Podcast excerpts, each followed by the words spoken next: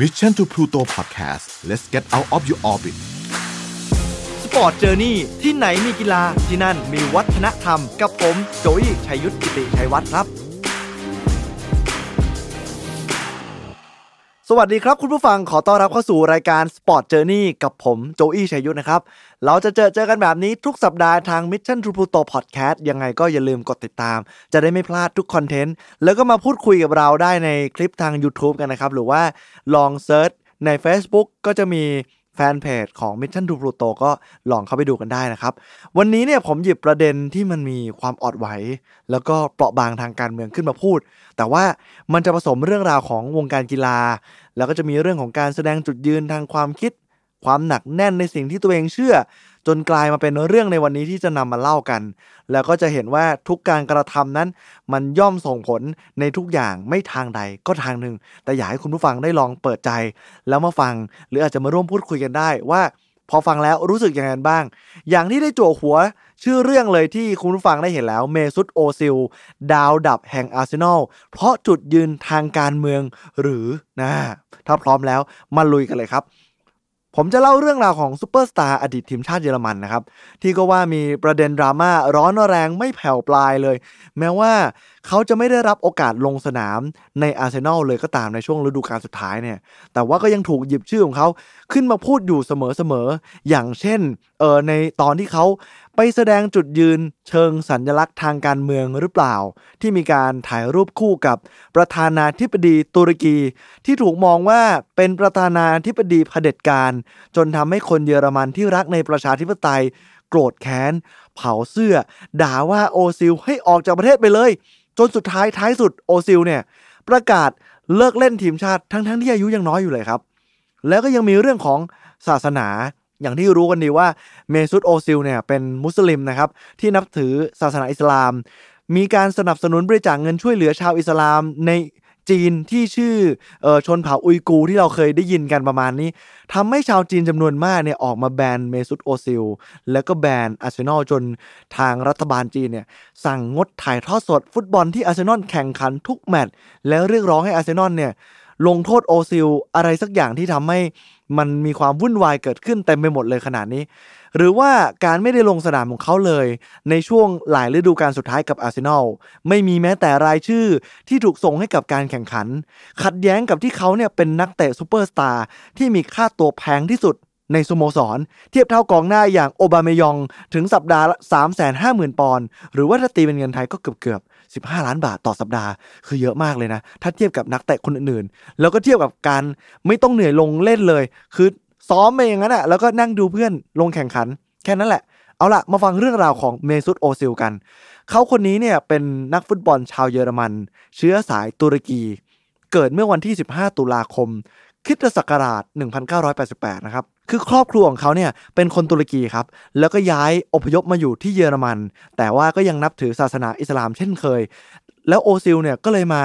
เกิดแล้วก็เติบโตที่เยอรมันก็เลยได้สัญชาติเป็นชาวเยอรมัน แต่ว่าก็ยังมีเลือดของชาวตุรกีผสมอย่างเข้มข้นเลย ปัจจุบันตอนนี้เนี่ยโอซิลเนี่ยอายุ 32 ปีแล้ว แล้วก็ย้ายจากอาร์เซนอลมาเล่นให้กับสโมสรเฟเนบาเช่ในลีกตุรกีเรียบร้อยแล้วล่ะครับ โดยโอซิลเนี่ยเขาแจ้งเกิดจากสโมสรชื่อดังในลีกเยอรมัน อย่างแวร์เดอร์เบรเมนก็เป็นสโมสรบ้านเกิด อย่างเยอรมันที่เล่าให้ฟังไป แล้วก็หลังจากนั้นเนี่ยพอแจ้งเกิดเสร็จปุ๊บโด่งดังเรอัลมาดริดเนี่ยสนใจซื้อตัวย้ายมาเล่นให้กับเออสโมสรเรอัลมาดริดในสเปน แล้วก็ถือว่าเก่งมากๆ ลงเล่นประมาณ 3 ฤดูกาลมีประวัติว่าทำไปได้มากถึง 73 ประตูเลย แฟนฟุตบอลเนี่ยไม่มีใครไม่รู้จักเขาคนนี้นะครับเขาเป็นผู้เล่นเท้าซ้ายที่ถือว่ามีความคล่องตัวสูงมาก เล่นในตำแหน่งกองกลางนะครับ มีความเข้าใจเกม อ่านเกมขาดอย่างเฉียบคม การเคลื่อนตัวของเขาเนี่ยล้วนแล้วแต่มีเหตุผลที่มาที่ไป แล้วว่าบางคนเนี่ยอาจจะมองว่าเขาขี้เกียจไม่ค่อยเคลื่อนตัวก็ได้ แล้วแต่แต่เขาเป็นคนที่เล่นบอลที่ผมมองว่า ฉลาดแล้วก็เล่นบอลด้วยสมองคนหนึ่งเลยครับ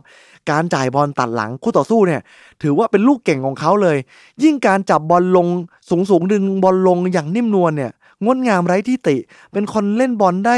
สวยแล้วก็งดงามมากๆ ไม่ใช่ผู้เล่นสไตล์บุกตะลุย มุทะลุ แต่ว่าเป็นสไตล์ลากเลื้อย หลบสวยๆ แล้วจ่ายบอลตัดหลังอย่างเนียนตา ถึงขนาดว่า ตอนที่อยู่กับเรอัลมาดริดเนี่ยโรนัลโดคริสเตียโนโรนัลโดคนนี้เนี่ยแหละ บอกว่าโอซิลเนี่ยคือนักเตะที่รู้ใจว่าควรจะจ่ายบอลให้เขาในจังหวะไหน หรือว่าควรจะดึงบอลเพื่อเป็นการดึงคู่ต่อสู้ ดึงบอลช้าดึงบอลเร็วคือคนนี้เนี่ยถือว่าเป็นใจกลางสำคัญของแดนกลางของเรอัลมาดริดในเวลานั้นเลย และในตอนที่โอซิลตัดสินใจย้ายจากเรอัลมาดริด มาที่ลอนดอนประเทศอังกฤษทีมอาร์เซนอลเนี่ยค่าตัวประวัติศาสตร์ของสโมสรอาร์เซนอลในตอนนั้นเลยคือ 42.5 ล้านปอนด์แล้วก็มีการออกมาวิจัยกันว่าแฟนบอลของเรอัลมาดริดหลังจากที่รู้ว่าโอซิลเนี่ยย้ายไป มากถึง 66%ไม่พอใจและโกรธมากที่สโมสรปล่อยตัวคนสำคัญออกจากทีมไป ไม่เพียงเท่านี้ซูเปอร์สตาร์อย่างคริสตียโนโรนัลโดที่บอกว่าชื่นชอบนักเตะคนนี้แล้วเป็นนักเตะคู่ใจเนี่ย มีอาการฉุนขาดโกรธมากๆ ถึงขนาดออกมาด่าสโมสรเนี่ยผ่านสื่อเลยว่า ปล่อยคนนี้ไปได้ยังไง เพราะโอซิลเนี่ยเป็นตัวทำเกม เป็นคนต่อบอลและทำให้เขาเนี่ยทำประตูได้อย่างมากมาย ถึงขนาดได้รับสมญานามของโอซิลเนี่ยว่าเป็น King of Assist เลย ก็คือถือว่าเป็นคนที่จ่ายบอลให้เพื่อนทำประตูได้มากที่สุด จากการมาของโอซิลในเวลานั้นครับ ก็สร้างความฮือฮามากๆ เพราะว่าตอนนั้นอาร์เซนอลเนี่ยยังอยู่ในช่วงขาลง แทบไม่มีโอกาสลุ้นแชมป์พรีเมียร์ลีกเหมือนทีมใหญ่ๆอย่างแมนซิตี้เชลซีอะไรเลยนะครับอาร์เซนอลเนี่ยทำดีที่สุดก็คือทำได้เพียงแค่ลุ้น top four มาโดยตลอด แล้วก็มีปัญหาในเรื่องของปัญหาสมองไหลคือ การปล่อยผู้เล่น all-star ออกไปแทบจะทุกฤดูกาลเลย การมาของเขาเนี่ยก็เลยกลายเป็นความคาดหวังของแฟนๆพร้อมกับสวมเสื้อหมายเลข 11เซ็นสัญญายาว 5 ปี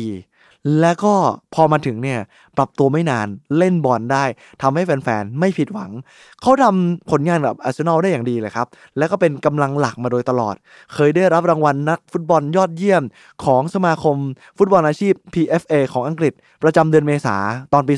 2015 พาอาร์เซนอลคว้าแชมป์ FA ครับได้มากถึง 3 สมัย นี่ถือว่าเป็นการการันตีความยอดเยี่ยมของเขาเนาะแต่แล้วครับความดราม่าในชีวิตของเขาเนี่ยมันเริ่มต้นในปี 2018 ผมอาจจะมองว่ามันอาจจะเป็นปีชงของเขาก็ได้นะครับ ไม่รู้เหมือนกัน คือปัญหามันประดังประเดมากๆ จนมันส่งผลมาถึงปัจจุบันตั้งแต่ปี 2018 จนถึงปัจจุบันวันนี้นะคุณผู้ฟัง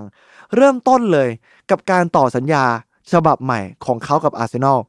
ในตอนนั้นอย่างที่ผมบอกไปว่าอาร์เซนอลเนี่ยเขามีปัญหาสมองไหลคือ ผู้เล่น all-star ของเขาเนี่ยมักจะหลุดไปในทุกๆ ฤดูกาลในวันนั้นเนี่ยตัวหลักสำคัญอีกหนึ่งคนอย่างอเล็กซิสซันเชสเนี่ย กำลังจะถูกซื้อไป ซึ่งอาร์เซนอลเนี่ยก็รั้งไว้ไม่ไหวก็จะขาย ก็เลยตัดสินใจยื่นข้อเสนอ เพื่อรั้งสตาร์อีกคนไว้อย่างเมซุตโอซิล และเป็นข้อเสนอที่โอซิลไม่มีทางจะปฏิเสธได้ ก็คือการตอบแทนด้วยการให้เงินเดือนต่อสัปดาห์เนี่ยสามแสนห้าหมื่นปอนด์ต่อสัปดาห์ หรือที่ผมบอกว่าเกือบ 15 ล้านบาทเนี่ย คือมันเยอะที่สุดในพรีเมียร์ลีกในเวลานั้นเลย แล้วก็มันเยอะมาก ซึ่งอาร์เซนเวนเกอร์ที่เป็นอดีตผู้จัดการทีมในเวลานั้นเนี่ยออกมายอมรับภายหลังเลยนะ ว่ามันอาจจะเป็นการตัดสินใจที่ผิดพลาด เพราะว่ามันทำให้โอซิลไม่มีความกระหาย อยู่ใน comfort zone ไม่ต้องดิ้นรนโอ้โหมันมีรายได้ที่เยอะมากแล้ว แล้วก็เป็นซูเปอร์สตาร์แล้วก็เลยอาจจะหมดความกระหายที่จะได้รับชัยชนะ หรือว่าจะทำให้มันดีขึ้นไปมากกว่านี้ ตามมาด้วยความดราม่าหนักขึ้นกว่าเดิมครับหลังจากที่โอซิลเนี่ยพาทีมชาติเยอรมันคว้าถ้วยฟุตบอลโลกอย่างยิ่งใหญ่ เขาก็กลายเป็นคนที่คนเยอรมันเนี่ยรักแล้วก็ชื่นชมมากๆ แต่ว่ามันมีรูปหลุดออกมาครับ ว่าเขาและนักฟุตบอลอีกหนึ่งคนของเยอรมัน อย่างอิลคายกูโดกัน ที่ปัจจุบันเนี่ยเล่นกับแมนซิตี้ได้ไปถ่ายรูปคู่กับประธานาธิบดีของตุรกีอย่างเรเจปไทยิปแอร์โดอัน จนถูกตั้งคำถามว่า หรือนี่มันคือการแสดงจุดยืนทางการเมืองเชิงสัญลักษณ์หรือเปล่า เพราะว่าเรเจปไทยิปแอร์โดอันเนี่ย เป็นคนที่ถูกคอรหาว่า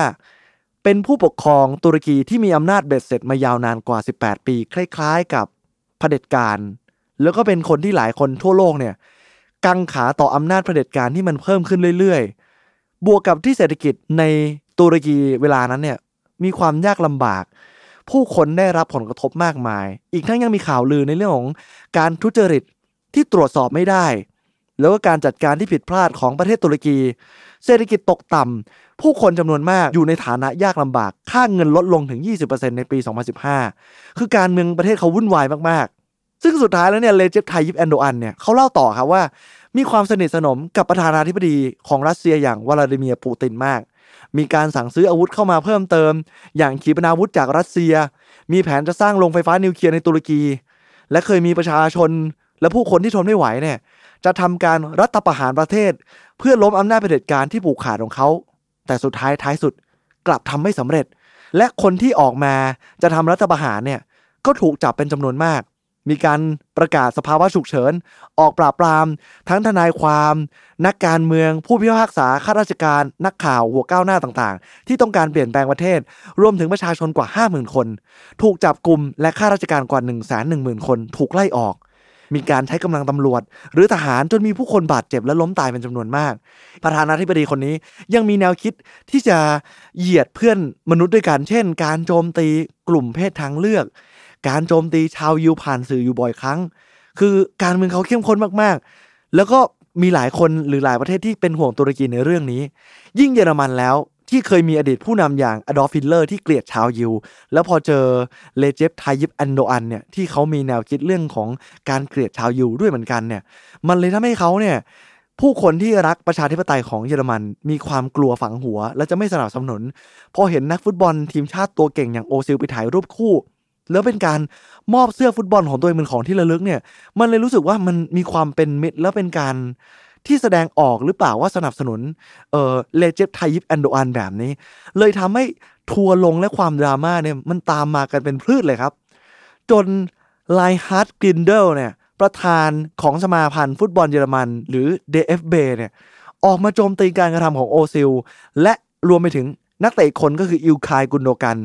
สองแข้งของเยอรมันเนี่ยว่าทำพฤติกรรมไม่เหมาะสม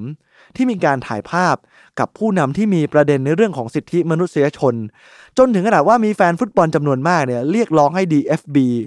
ของเยอรมันถอดชื่อนักเตะทั้งสองคนนี้ ชุดที่จะไปลุยศึกฟุตบอลโลกปี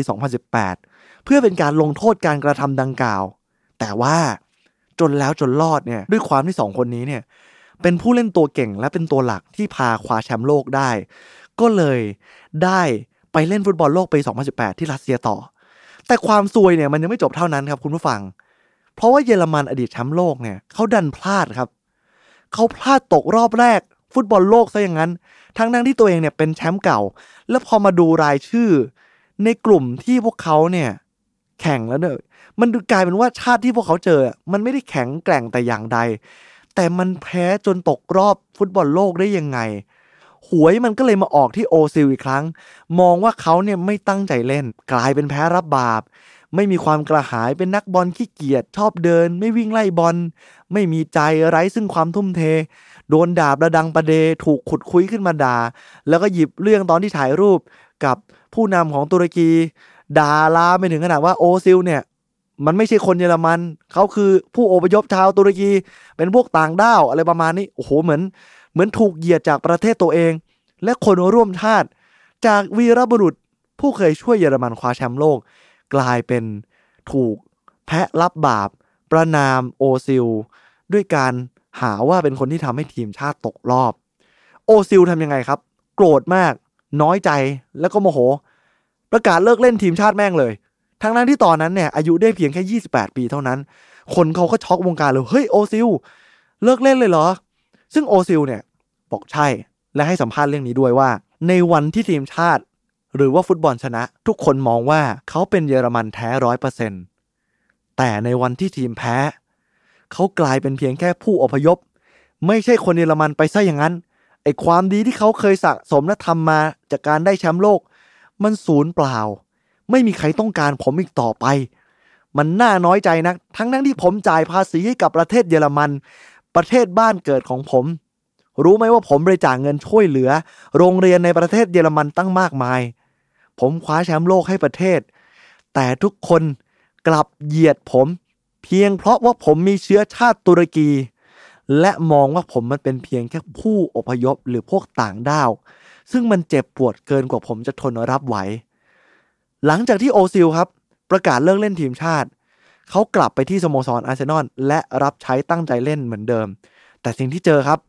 มันเจอมรสุมทั้งสภาวะจิตใจและก็ร่างกาย โอซิลประสบปัญหาอาการบาดเจ็บอยู่บ่อยครั้ง จนไม่ได้รับโอกาสลงสนาม แล้วก็การมาของผู้จัดการทีมคนใหม่ อย่างอูไนเอเมรีก็มองว่าโอซิลเนี่ยไม่ได้มีความตั้งใจเล่น หรือว่าอยากที่จะเอาชนะ เลยทำให้เขาถูก drop และไม่ค่อยได้ลงสนาม จนกระทั่งยาวมาจนถึงปี 2019 ความดราม่ามันมาอีกหนึ่งก๊อกครับ เพราะว่าโอซิลเนี่ยเขาได้แสดงจุดยืนต่อต้านรัฐบาลจีน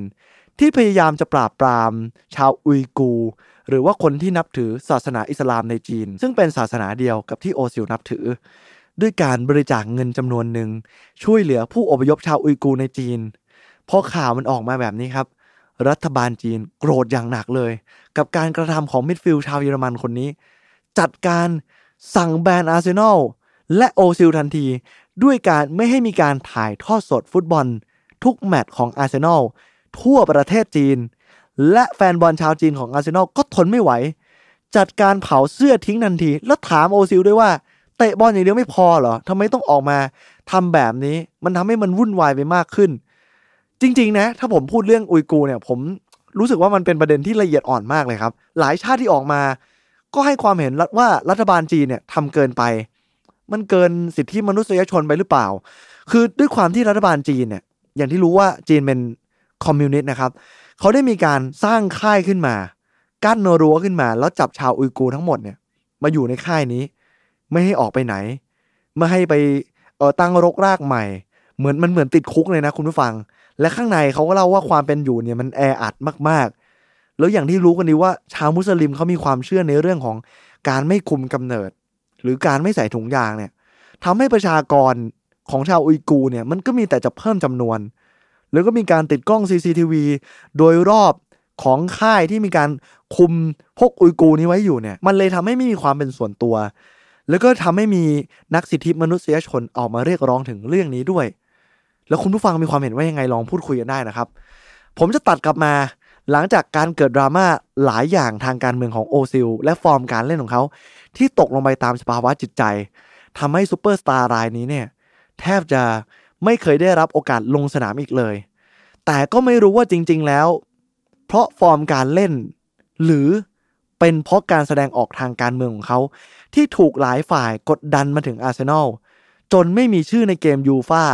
หรือที่ไม่ได้มีชื่อในนักเตะพรีเมียร์ลีกทำได้เพียงแค่มาซ้อมกับเพื่อนไปวันๆ แล้วก็นั่งอยู่ข้างสนาม ดูเพื่อนแข่งขัน รับเงินรายสัปดาห์หรือว่ารายเดือน จนถึงอาร์เซนอลเนี่ยยื่นข้อเสนอบอกว่า ให้เขาแยกทางกับสโมสรออกไปอย่างสวยๆ ไปอยู่ทีมอื่นเถอะ แต่ว่าโอซิลเนี่ยเลือกปฏิเสธในตอนนั้นแล้วเลือกที่จะอยู่กับสโมสรต่อไป ถ้ามาคิดดูแล้วถ้าเขาอยู่กับสโมสรต่อไป เขาจะได้รับเงินเนี่ยจนจบสัญญาเขาเนี่ยมากถึง รวมหมดแล้วนะเจ็ดล้านปอนด์เลยทีเดียว แต่ถ้าเขาเลือกที่จะแยกทางตอนนี้เลยเนี่ยเขาก็จะไม่ได้อะไรเลย แต่ว่าเขาอาจจะได้เล่นฟุตบอลต่อ จนมาปี 2019 2020 ที่โควิดระบาดอย่างหนักสโมสรเนี่ยได้มีการร่อนหนังสือถึงนักเตะหลายราย ให้ยอมลดค่าเหนื่อยของตัวเองเพื่อช่วยเหลือสโมสรหนึ่งในนั้นก็มีนักเตะที่มีค่าตัวแพงที่สุดก็คือเมซุตโอซิลแต่ว่าโอซิลเนี่ย กับนักเตะอีกประมาณ 2 คนในสโมสรเนี่ยไม่ยอมลดค่าเหนื่อยของตัวเอง แล้วก็มีแฟนบอลจำนวนมากเนี่ยรู้ข่าวเรื่องนี้ ออกมาโจมตีเขาแล้วด่าว่าเขาว่า เขาไม่เป็นพวกคนเห็นแก่ตัว ไม่ยอมช่วยเหลือสโมสรในวันที่สโมสรเนี่ยมีสภาวะทางการเงินที่ไม่ดีจากสถานการณ์โควิด -19 ทำให้สตาฟและทีมงานของอาร์เซนอลเนี่ยถูกปลดเพื่อต้องการลดค่าใช้จ่ายไปมากกว่า 55 คน จนคนที่ออกมาโจมตีเนี่ย บอกว่าทำไมไม่ยอมลดค่าตัว ทั้งนั้นที่โอซิลเนี่ยก็แทบจะไม่ได้ลงสนามเลยด้วยซ้ำยอมลดหน่อยไม่ได้หรอ จนสุดท้ายแล้วเนี่ยเขาต้องออกมาพูดเรื่องนี้เพราะเขาทนไม่ไหวเขาบอกว่าสโมสรเนี่ยล่อนจดหมาย ซึ่งมีข้อความไม่ชัดเจน น้อยมากๆทำให้ข้อมูลเขาไม่ค่อยได้รับรู้ว่าถ้าเขายอมลดค่าเหนื่อยของตัวเองแล้วเนี่ยไอ้เงินที่เขายอมลดไปมันจะไปอยู่ตรงไหนสโมสรจะเอาเงินของเขา ไปทำอะไรบ้างสโมสรไม่ยอมแจกแจงมา มันทำให้เขารู้สึกว่ามันไม่มีความชัดเจนเพียงพอ เขาเลยไม่อยากจะลด เพราะเขาได้รับข้อมูลน้อยเกินไป และอีกหนึ่งเหตุผลก็คือ เขามีครอบครัวและลูกต้องดูแล อีกทั้งยังมีมูลนิธิอีกมากมาย ที่เขาอุปถัมภ์และอุปการะเลี้ยงดูเด็กๆ ไม่ว่าจะทั้งจากในตุรกีและเยอรมัน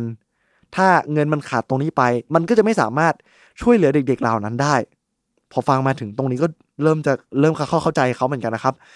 เขาพูดต่อนะครับว่าบางทีการตัดสินใจในครั้งนี้เนี่ยที่ไม่ยอมลดค่าเหนื่อย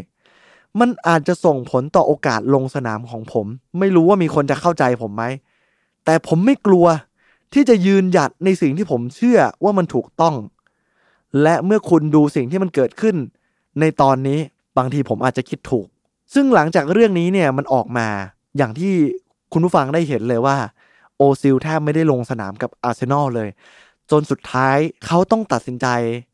ย้ายทีมออกไป เมื่อต้นปีที่ผ่านมานี่เองครับ แต่มีอีกหนึ่งเหตุการณ์ที่ผมอยากจะเล่าให้ฟังเหลือเกิน ในช่วงโควิด -19 ที่ผ่านมาที่ผมบอกว่าอาร์เซนอลเนี่ยต้องการลดค่าใช้จ่าย เลยปลดพนักงานและ staff ของอาร์เซนอลไปมากกว่า 55 คนหนึ่งในนั้นเนี่ย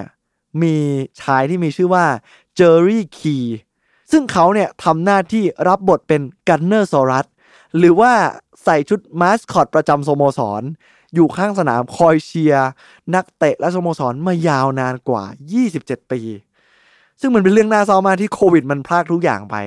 แต่สิ่งที่เมซุตโอซิลเขาจัดการทำเขาทำอะไรรู้ไหมครับเขาขี่ม้าขาวมาช่วยแล้วเขาบอกว่า ถ้าคุณไล่เจอรี่คีออก ผมขอเป็นคนจ่ายเงินเดือนให้เจอรี่คีต่อไปได้ไหม และให้เจอรี่คีเนี่ยยังคงได้ใส่มาสคอตของสโมสรต่อไป โอ้โห ผมฟังเรื่องนี้ก็หลายคนอาจจะคิดว่า เอ๊หรือว่า นี่มันจะเป็นการแก้เผ็ดสโมสรเหมือนเป็นการฉีกหน้าสโมสรแบบแปลกๆนะซึ่งฟังแล้วก็มันดีนะที่ว่าแบบ เออ ไม่ยอมลดค่าเหนื่อย แต่ว่าจะจ่ายเงินเงินเดือนให้กับมาสคอตของสโมสรแทนเออก็เป็นการแก้เผ็ด ซึ่งสุดท้ายแล้วตอนนี้เนี่ยโอซิลก็ได้ย้ายมาร่วมทีมเฟเนบาเช่ทีมจากลีกตุรกีเมื่อช่วงต้นปีที่ผ่านมา ด้วยการยอมลดค่าเหนื่อยตัวเองครับคุณผู้ฟังมากถึง 80%จากที่เคยได้รับ โอซิลตกลงรับค่าเหนื่อยจากเฟนเนบาเช่เพียงแค่ 67,000 ปอนด์หรือตีเป็นเงินไทยก็ประมาณเกือบเกือบ3ล้านบาท จากที่เคยได้รับ 3,500ปอนด์ต่อสัปดาห์หรือประมาณ 15 ล้านบาท เกือบ 15 ล้านเหลือประมาณ 3 ล้านอู้เยอะมากนะ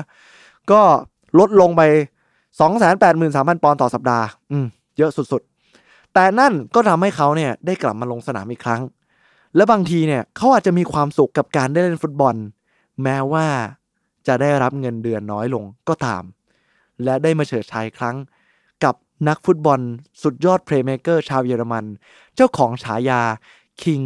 of Assist Mesut Ozil เพื่อนๆฟังแล้วรู้สึกยังไงกันบ้างครับ ว่าสิ่งที่โอซิลตัดสินใจ ยืนหยัดในความเชื่อของตัวเอง ไม่ว่าจะทั้งจาก การเมืองฝั่งไหนก็แล้วแต่ หรือการช่วยเหลือเพื่อนร่วมโลก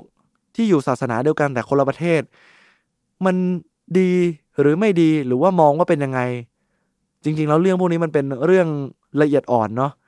แต่ผมมองว่าสุดท้ายแล้วเนี่ย เราก็ต้องเคารพการตัดสินใจของเขาหรือว่าเมซุตโอซิลนั่นแหละ และเขาก็คงได้เห็นผลลัพธ์ของการกระทำในแต่ละอย่างแล้วว่า เวลาที่เขาตัดสินใจทำอะไรบางอย่างไป มันมีทั้งผลดีและผลเสียตามมา กับทุกๆเรื่อง ก็แล้วแต่ว่าเราเลือกที่จะเชื่อแบบไหน เราเลือกที่จะยืนหยัดในความคิดเห็นของเรา หรือจะเลือกที่จะโอน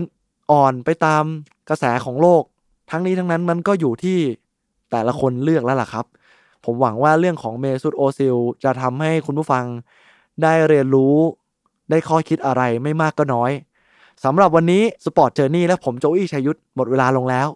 เจอกันใหม่สัปดาห์หน้า สวัสดีครับ Mission to Pluto Podcast let's get out of your orbit สปอร์ตเจอร์นี่ที่ไหนมีกีฬาที่นั่นมีวัฒนธรรม